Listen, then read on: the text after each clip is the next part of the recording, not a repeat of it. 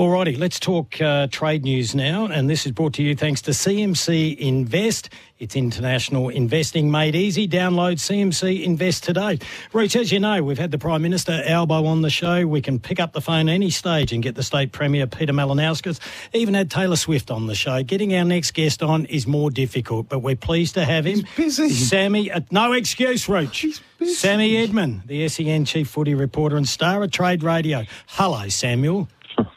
You must have the wrong man. Star of Trade Radio, just happy to play my role, as I am with you too, Kymbo on the Rooch. And great to be taken inside the magnificent studio, Lumo, as well, I might add. Oh, look, we love it. Before you do anything, though, I want to tidy something up from last night, Rooch. Now, Kim, we were looking at the Harrison Petty deal that is in play between Melbourne and Adelaide. Well, mm. supposedly in play. You mm. had it at 70% Harrison Petty in Crows colours next year. 70%. With a two-year contract, yes. I shot from the hip a little bit. I'd like to make a retraction before Sammy even speaks, and I have no idea what Anyone got that truck sound effect of people Well, reversing it's their very, truck? It's very rare. Have you played that, Lindsay? I'm just readjusting slightly from 70% coming to 30% not coming to 89% not coming and 11% coming. All right, just want to make that very clear. Well, our, our Mate- friend Theo Doropoulos at seven tweeted one percent chance of coming. One percent. Okay, well, good on you, Theo. All right, let's go to an expert. Hello, Sammy.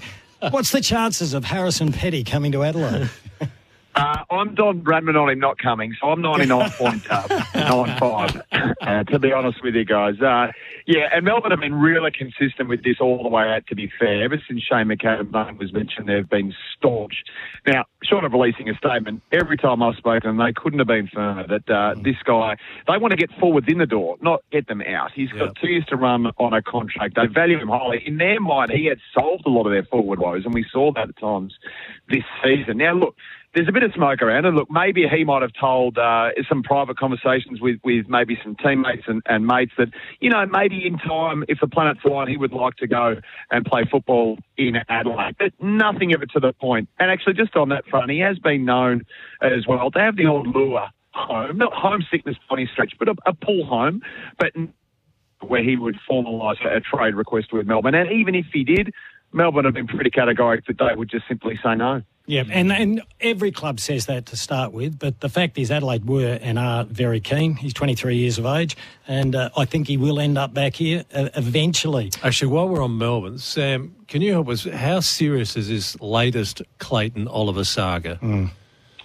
Well, serious enough where he was uh, taken to hospital via ambulance. Melbourne just confirmed that in their statement, which I'm sure we'll get to in a moment. Look, he was admitted to the Footscray Hospital at around 9 or 9.30 this morning.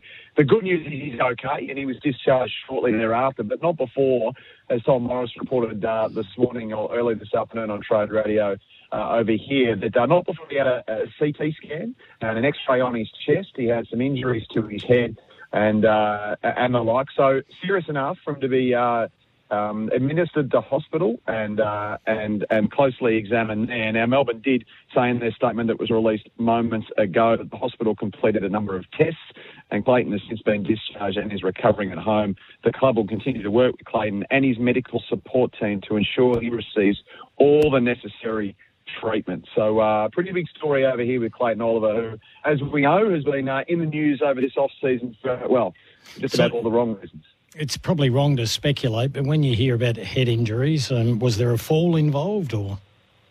No, I don't know, and uh, you hear a lot of things. Uh, I'd rather not say either. There's all sorts of wild theories uh, Mm. getting around, and, even if I did know, I'd probably, I'd probably refrain from commenting on That's- that. Uh, That's Kymbo, fair enough. all right. No, no, appreciate that. Let's get to our own backyard. Xavier Duursma, can you update us there? Still in train, uh, Essendon, but nothing is happening in a hurry when it comes to Port Adelaide or Essendon at the moment, or St Kilda for that matter. And all three of these clubs are bogged down in their own little deals and, and players and, and the like. But we know Xavier Duursma wants to go to Essendon. I might add, no shortage of interest either for the player. They came from everywhere over the weekend. He met with several clubs. As we know, he settled on Essendon. Now, Essendon would like him and Brandon Zerk-Thatcher involved in the same deal in some way. Adrian Zorro told us that yesterday there would be some, some, some massaging of the deal in the back end as well with some pick swaps and the like. But see, they're bogged down with Jake Gresham at the moment, uh, Essendon as well. Uh, plenty happening uh, on that front. Um, when it comes to the Bombers, who uh, who have a bit on their plate as to as to Port Adelaide with a certain uh, Yeah. out of contract key defender. And when you look at all of Port Adelaide's trade targets, Jordan Sweet seems the simplest. Why is that one not Mm. coming along as quickly as we thought it would have? It's clearly Jordan Sweet comes to Port, a draft pick goes to the Western Bulldogs. What's holding that Yeah, well, I think I, I think Caulfield might have, might uh, take up a fair bit of time at uh, at the Dogs as well. They might be trying to get that done. I also think indirectly, uh, Ivan Soldo is to blame. The Yeah. uh, the Richmond ruckman that the Port Adelaide have a fierce Yes. in, and, and isn't he an interesting subject, Ivan Soldo? Like a, a guy who did a medical at uh, at GWS last year, had a big offer from the Western Bulldogs, I think, the year prior to Yeah. that.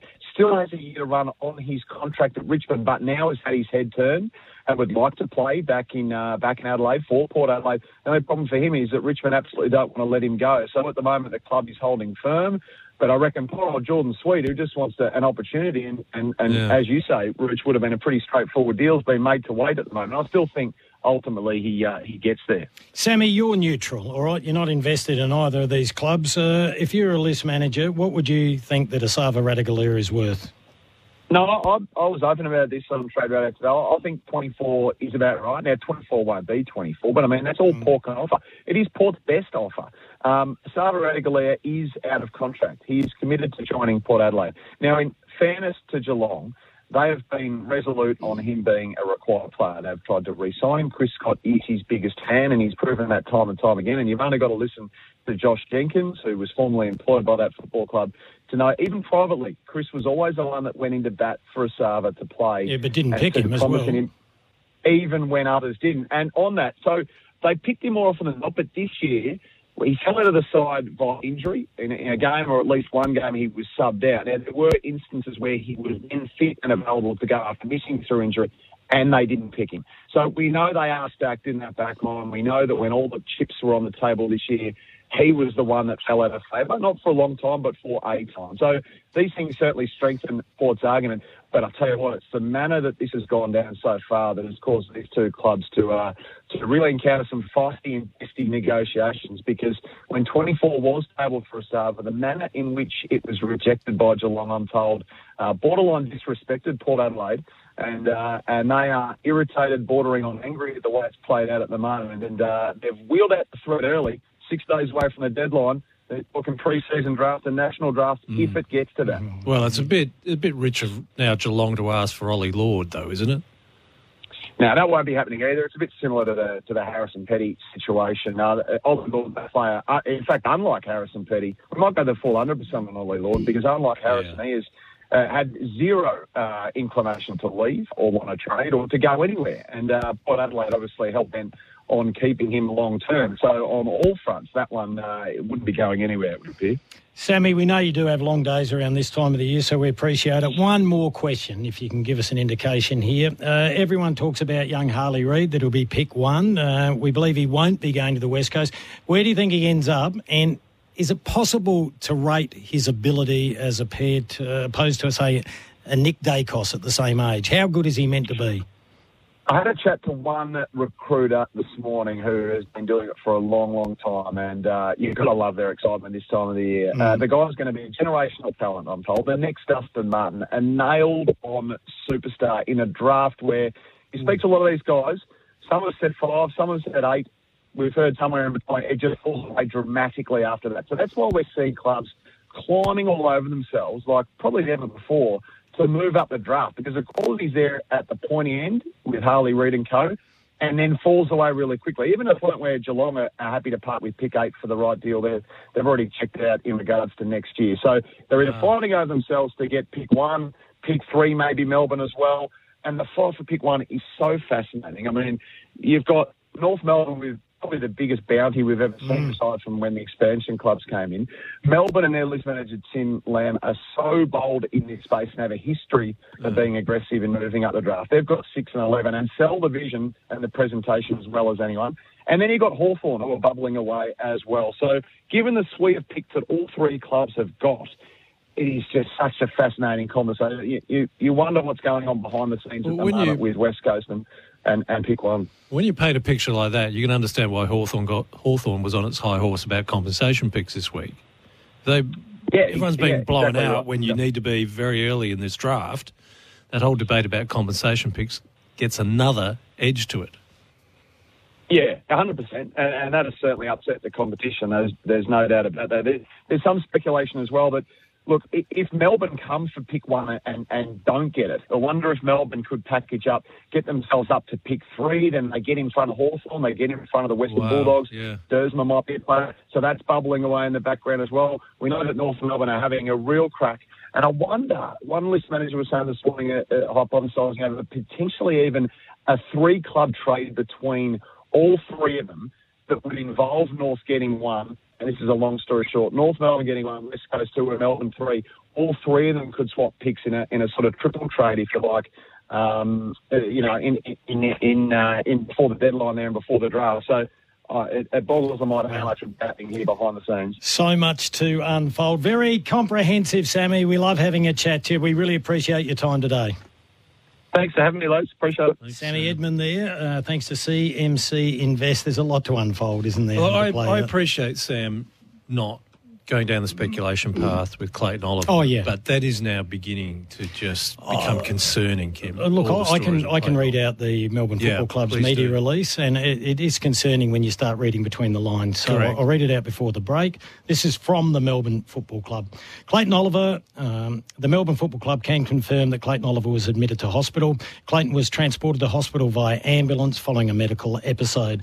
The hospital completed a number of tests, and Clayton has since been discharged from hospital and is recovering at home. The club will continue to work with Clayton and his medical support team to ensure he receives all the necessary treatment. We ask that the media respect Clayton's privacy at this time. You cannot help but read between the lines after a press release like that. So we wish him uh, all the very, very best.